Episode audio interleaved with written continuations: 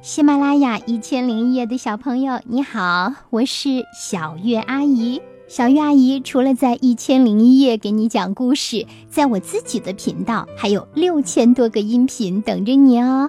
那个频道就叫小月阿姨。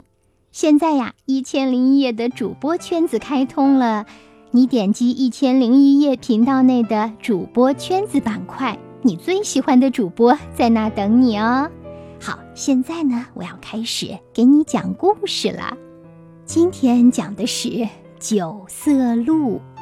从前，在一片山林里住着一头漂亮的鹿王，它的身上长着九种颜色的毛，头上生着一对雪白的角，大家都叫它九色鹿。有一年夏天。山林中连日下暴雨，水流成灾。鹿王带领群鹿走到河边，看见河水流得很急，鸟兽们都不敢靠近这条河。突然，九色鹿听到有人在大声求救，他定睛一看，原来有个人掉进了奔腾的河水里。九色鹿毫不犹豫地一跃，纵身跳入河中。那人骑上鹿背，手抓鹿角，就像骑马一样上了岸。落水人不知如何感谢九色鹿的救命之恩，他跪在九色鹿面前说：“如果不是您，我早就淹死了。现在我的命是您给的，我甘愿做您一辈子的奴仆。”九色鹿说。我冒险救你，并不是要你报答我，只是不忍见死不救。你应当知道，我生活在山林中，自由自在，但是我不想让别人见到我，因为人们贪图我的毛皮和双脚，万一知道了我的住处，一定会来伤害我。如果你真心要回报我，就千万不要向任何人提起我。落水人听了，感激万分，跪在地上向九色鹿行礼，说：“您的教诲如同良药，您是我最尊敬的神，我将永远忘不了您的救命之恩。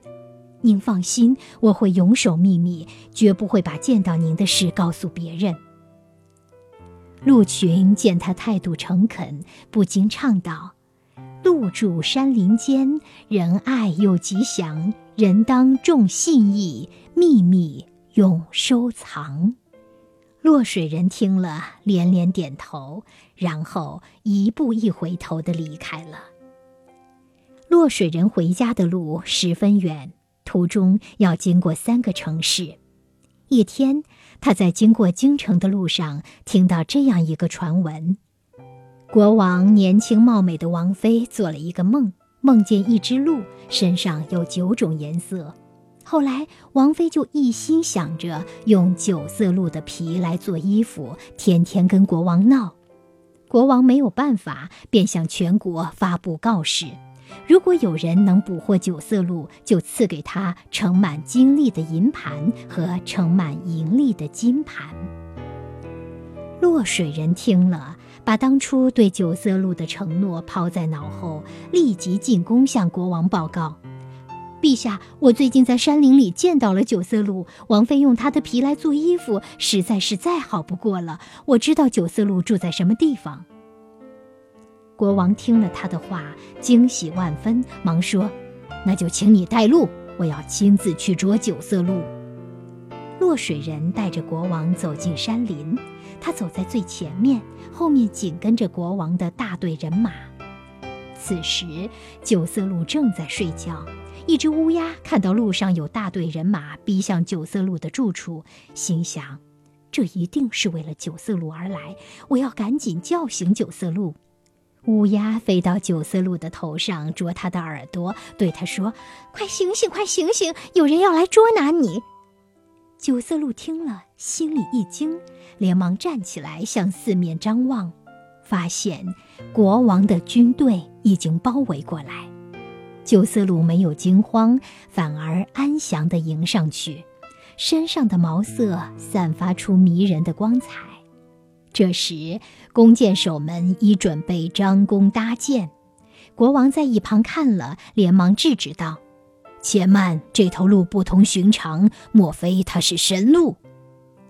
九色鹿应道：“陛下，请您给我一点时间，让我把事情讲清楚。您不应该杀我，我对您的臣民有恩在先。”国王问：“你对我的臣民有什么恩呢？”我曾经救活过你们国家的一个人，他现在就在您的身旁。九色鹿指着得意洋洋的落水人，看着国王说：“就是这个人，他落入水中，是我救了他。他答应永远保守秘密，绝不说出我的住处。但是他为了钱财，却背弃了他的誓言。如果陛下您不分是非，执意要取走我的皮毛，只怕您的国家会有灾难降临。”国王听了，仔细一想。觉得九色鹿的话很有道理，他问落水人：“九色鹿说的话是否属实？”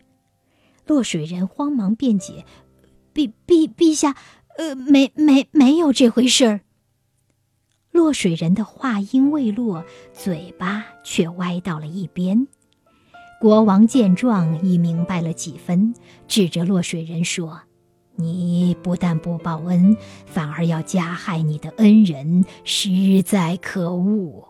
来人，把他押进牢中，等候我的处置。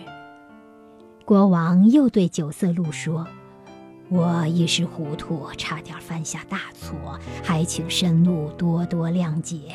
不知神鹿有什么地方需要我帮忙？”九色鹿说：“我别无他求。”只希望能自由自在地生活在这片山林中。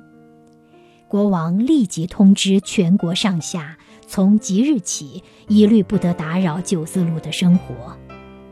再说，那落水人被押到牢中后，口内发臭，全身溃烂，不久就死去了。而王妃因为九色鹿的事情羞愧万分，也不敢再胡搅蛮缠。从此，九色鹿和那些鸟兽们在山林中过着快乐的生活。好啦，这个故事小鱼阿姨讲完了，你记住故事的名字了吗？九色鹿。如果喜欢这个故事，别忘了给小鱼阿姨留言，或者是为我点个赞哦，谢谢你。祝你有个好梦，晚安，宝贝。